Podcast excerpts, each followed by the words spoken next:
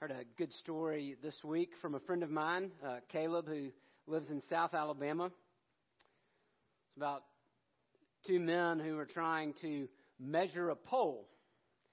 And so one guy uh, stayed at the bottom of the pole, holding on to it and kind of holding the tape measure down there at the bottom with his foot, while the other guy uh, was trying to shimmy up the pole uh, with the other end of the tape measure in hand so that he could get to the top and measure it.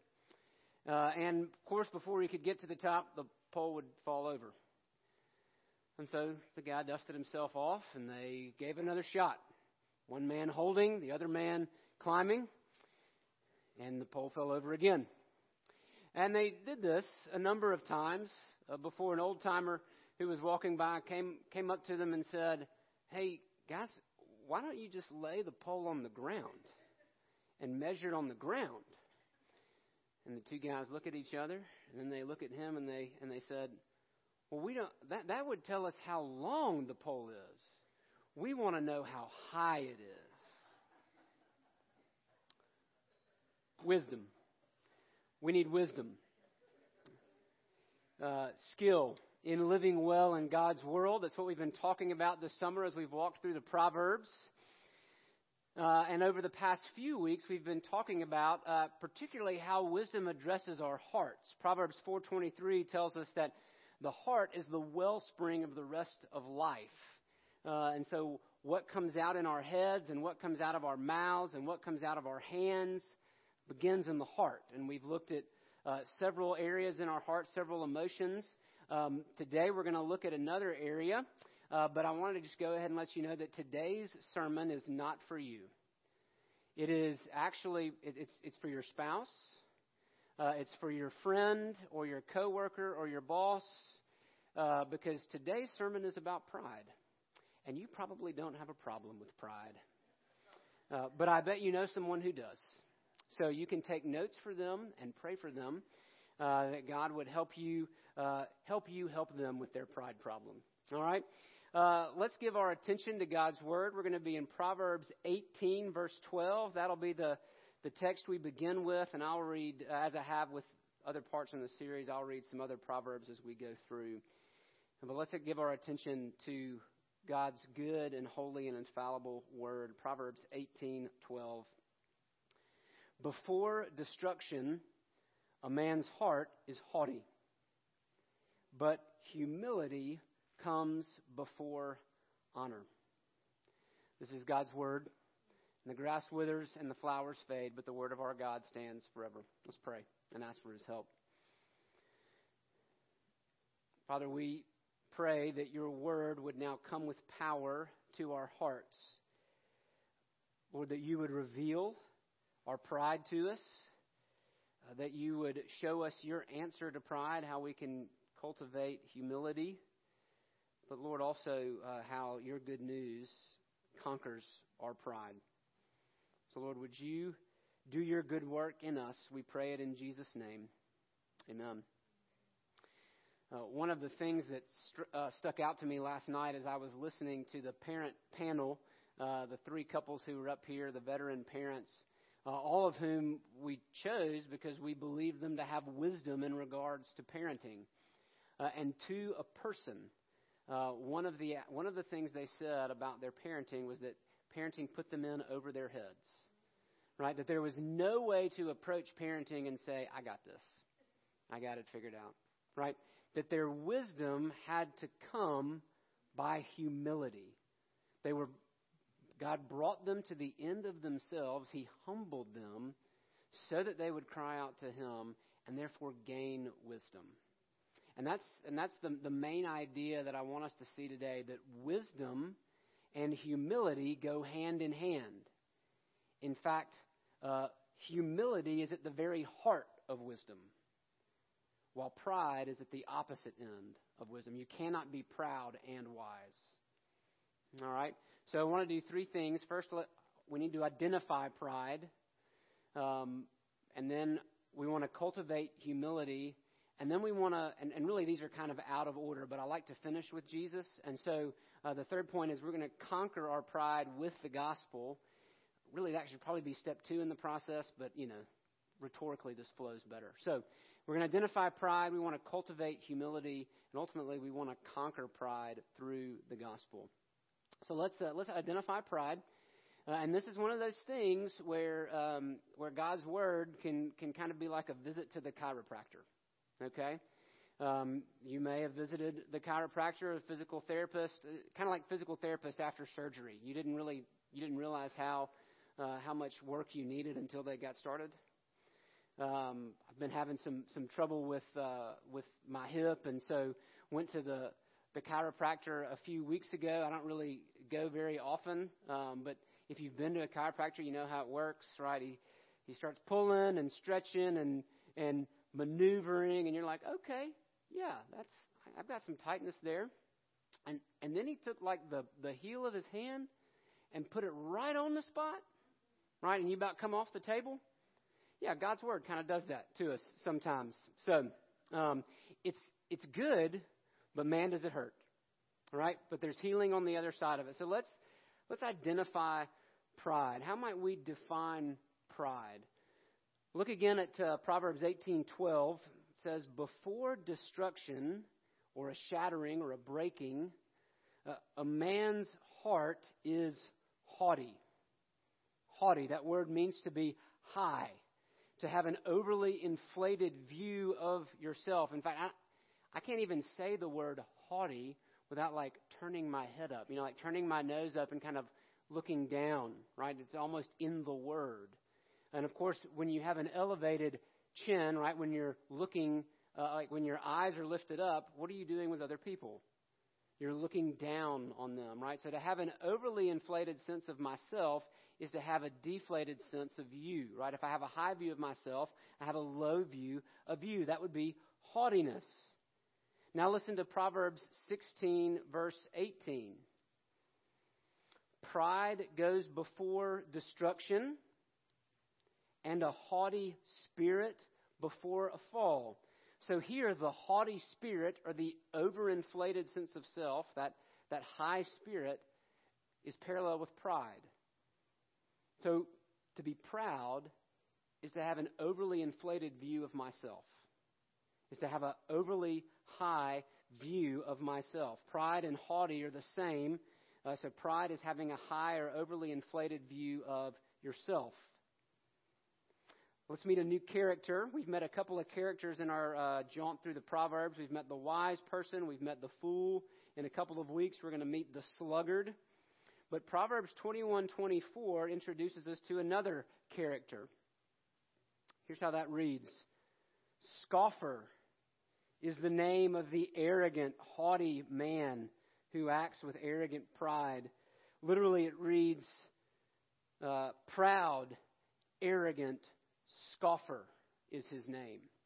Maybe your translation says mocker. Uh, but this person is uh, is full of pride. The, the word for, pri- for, for pride here is like a, a pot boiling over. So here you have this brazen, insolent, swaggering person who is full of himself. Right? She acts with overbearing pride. Uh, she thinks a lot about herself, and she wants you to know it. And you might say, well, thankfully, I'm not that person. Um, so let's look at some of the more acceptable, right? I don't know that many of us would say we're a mocker or a scoffer. Maybe we wouldn't identify ourselves in that way. But why don't we look at some of the more acceptable forms of pride, okay? Uh, Jerry Bridges uh, has a book called Respectable Sins, and a number of these I, I pulled out of his chapter on pride because this is a sin that we tend to tolerate in the church. Um, and the, the first one is the biggie, moral superiority. Moral superiority, also known as self-righteousness. Um, now, listen, it doesn't take much for us to uh, to find something to put our righteousness in, okay? Um, I'm a little ashamed to admit this, um, but I, I'm, I'm doing better at this. I'm getting better. It's not as much a problem as it used to be, but I have windshield wiper righteousness. Um, basically, if you use your windshield wipers too much, I, ju- I judge you, right? If you're the person who leaves them on high, even after all the water is gone, so they're like screeching across the glass, I judge you, right? I, I view you as inferior.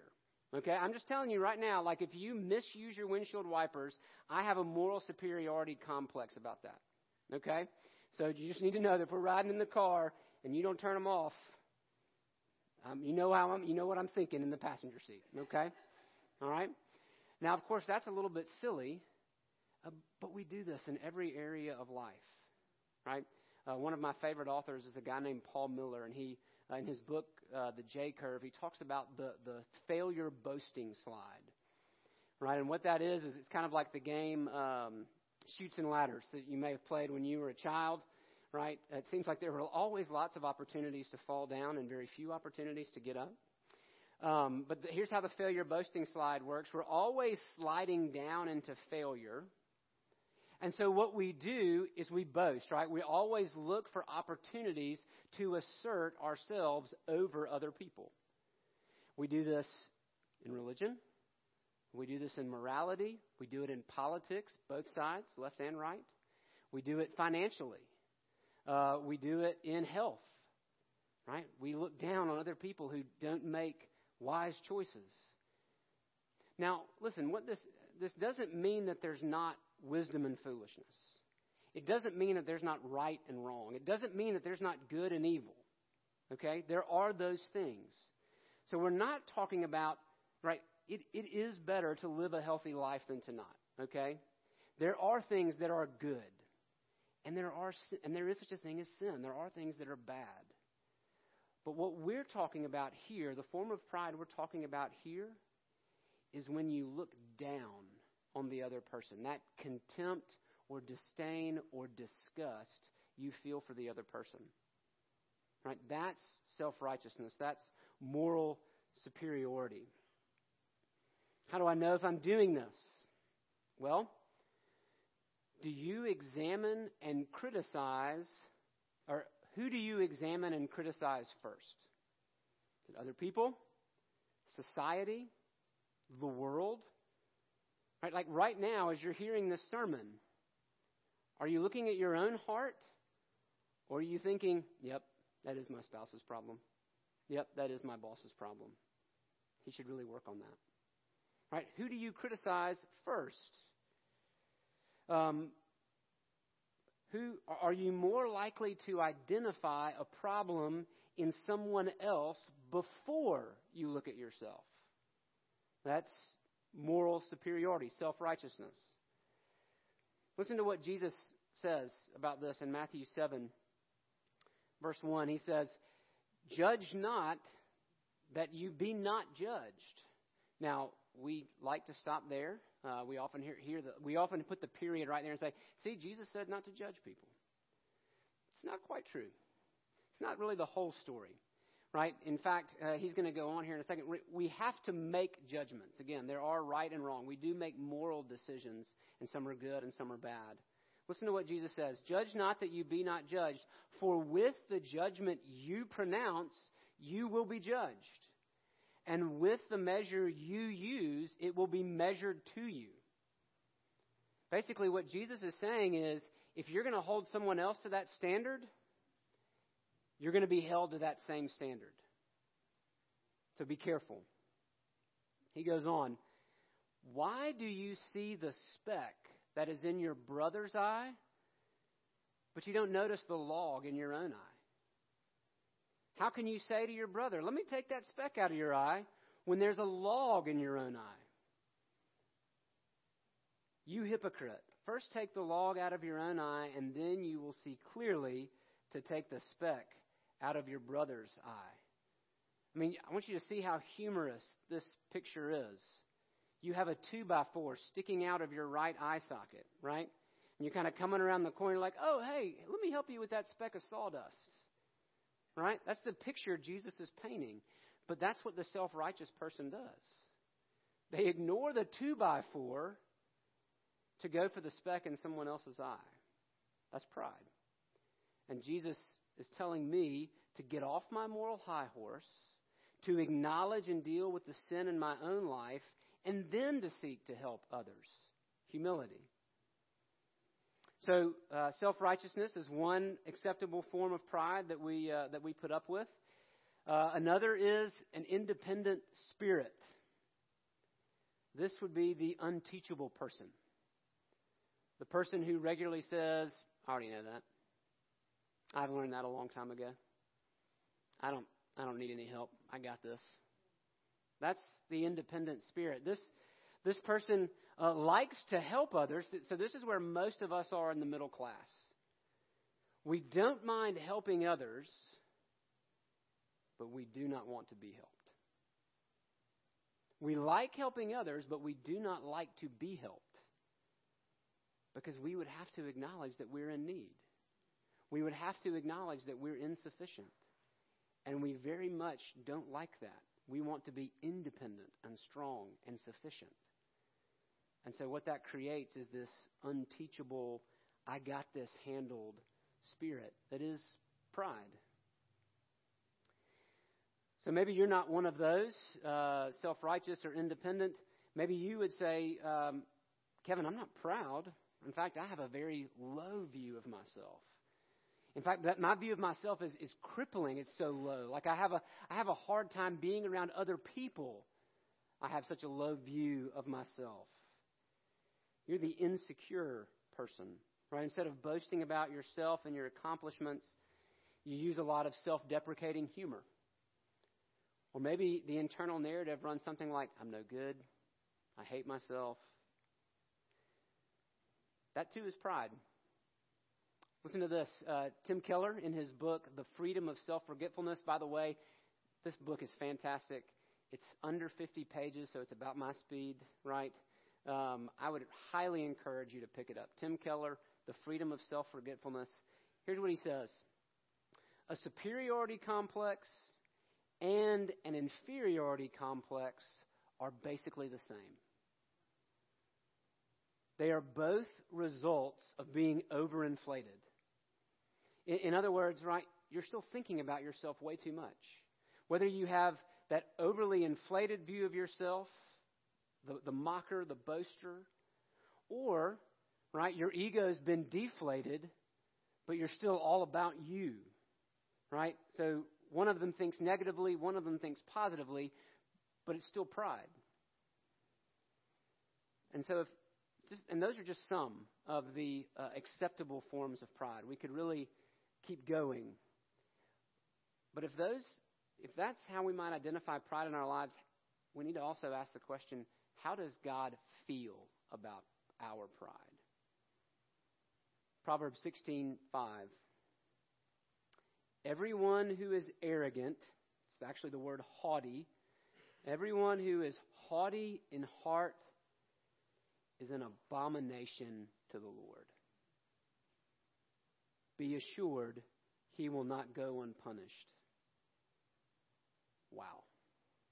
Everyone who is arrogant in heart is an abomination to the Lord.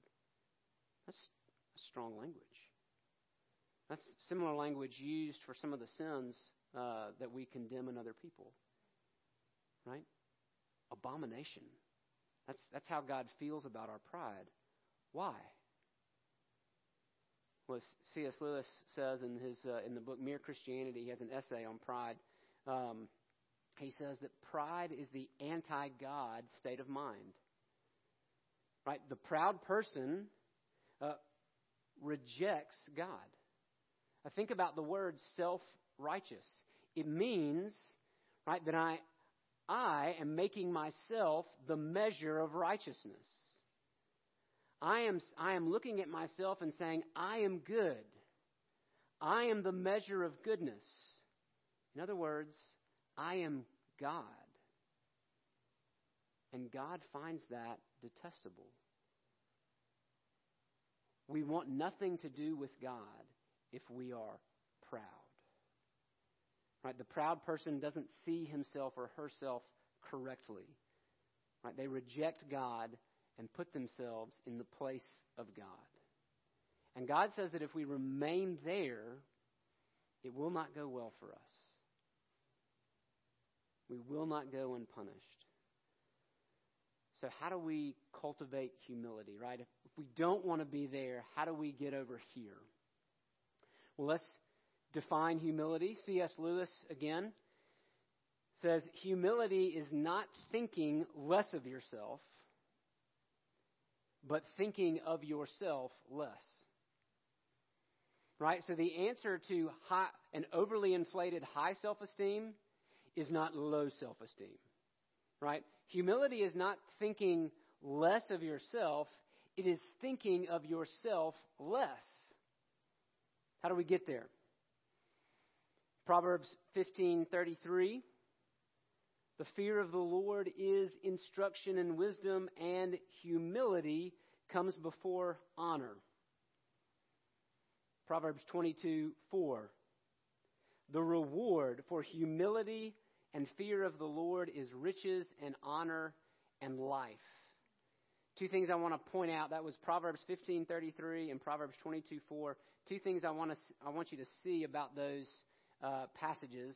One, the fear of the Lord, a right understanding and awe of God, and humility are parallel to each other. And so humility, right, if haughty means to have to be high, to have an elevated sense of self, humility, the root word is to stoop or to be low. And humility and the fear of the Lord go hand in hand. When I have a right view of who God is, then I will also have a right view of, of who I am. Right? That puts me in my place. And I also want you to notice that the outcome is backwards from what we would expect. Right? He says the reward for humility and fear of the Lord is riches and honor and life. Usually we think that if I'm going to get glory, if I'm going to get recognition, if I'm going to get honor, then I need to be elevated. But the Bible says the exact opposite. That when I stoop, when I go low, that that is actually what brings me the, the riches and honor and life of God. And who else do we see that in but in Jesus himself? Right? Jesus is the embodiment of these proverbs. He is the one who, ch- of all the people, right? Jesus deserved honor and glory, and he renounced it. In fact, in John uh, eight fifty, he would even say, I do not seek my own glory. Of all the people on the planet who deserve to seek his own glory, Jesus said, I do not seek my own glory. I seek the glory of him who sent me. He was focused on his Father. So how do we cultivate that lowly spirit of humility? Well, first, right, we need to see ourselves rightly. Proverbs twenty-eight twenty-six. Whoever trusts in his own mind is a fool, but he who walks in wisdom will be delivered. Right? We need to see ourselves that there are no self-made men or women. Everything we have is of grace. Everything we have is of grace. Everything we have is a gift. And if that's true, there's no grounds for boasting. Even if I've made good decisions, good financial decisions, good health decisions, right? And my life is like I'm making wise decisions. I can't look at that and say, I did this, right? Because God gave me parents and in-laws uh, who not only modeled those things for me, but then also have been financially supportive, right? Um, I had nothing to do with where I was born and to who I was born to. And if so, if so if those things have made for my success, well, I can't take credit for that success. It's all of grace. It's all of grace. We need to see ourselves rightly. Two, we need to regularly repent. Proverbs twenty-eight thirteen. Whoever conceals his transgressions will not prosper, but he who confesses and forsakes them will obtain mercy. If I see myself rightly, also also means I'm going to see some things I don't like. I need to regularly repent of those things, both to God and to other people, right?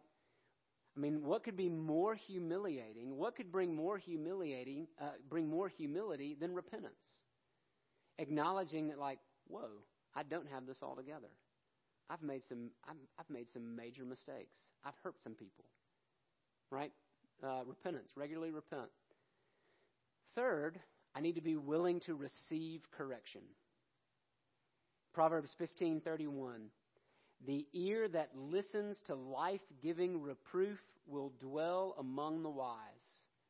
If I struggle with an independent spirit, I need to I need to learn to be teachable. I need to learn to receive correction. Harold Best was a professor at Wheaton College, and I love this quote. He says, "The mature are easily edified." The mature are easily edified. What that means is, right, we think that a spiritually mature person, you know, it, let's let's say let's say you're you're sitting in a bad sermon. It happens, okay? Right? The mature person is is able to sit even through the worst sermon and say, "Yeah, I can. God, God's given me something there. Right? That's something that I can work on. That's something that's something I needed to hear today." That's the mature person. He's the humble person. He's teachable. He can receive uh, receive correction. Um, so that's how we cultivate humility. Uh, but ultimately, we will only begin to cultivate humility once we conquer our pride with the gospel. And we already talked about how Jesus is the, the living example of Proverbs twenty-two four, right? That he went the low road. He did not seek his own glory. In Philippians two, five through eleven, Paul traces Jesus' path to show us uh, Jesus' attitude of humility that leads to salvation. Jesus goes down into death and then up into glory. And that's the road for every person who wants to follow Jesus. Right? You have to go down into death if you want to get up into glory. That's the path of Jesus. How do we get there? Well, pride says, I got this. I can do it. The gospel says, Jesus has got this. He's already done it. Right? Uh, in every area of life, we perform to get a verdict. Let's go back to that, that failure boasting slide. Right? If I'm always feeling this slide down into failure, then I have to perform, I have to boast, I have to do better so that I can get a verdict of approval, so that I can hear from other people, well done, right? So that I can look down on those below me and say, at least I did it better, right? So uh, performance leads to a verdict. But in Christianity, the verdict is already in. Jesus has already paid the debt. The judge has already issued the verdict. And the verdict is not guilty. And the word that we hear from the throne is, well done, good and faithful servant. It's like God looks right past me to Jesus. And so, if there is no more verdict, if I am set free, then that, that takes me off that failure boasting slide. I don't have to be there anymore. I don't have to boast because there's nothing to boast about. Right? All is grace. And Jesus has done for me everything that I needed to do. And so now I'm just free to love and free to serve and free to grow. Right? We conquer pride with the gospel because the verdict is already in. I don't have to perform anything. I can get off the failure boasting slide. So the best way to cultivate humility is to take your proud heart to Jesus and let him melt it. Because as he says in James and in Peter, God opposes the proud but gives grace to the humble. So let's stoop before Jesus and receive his grace that makes proud people humble people. Amen. Let's pray. Come on up, Zach.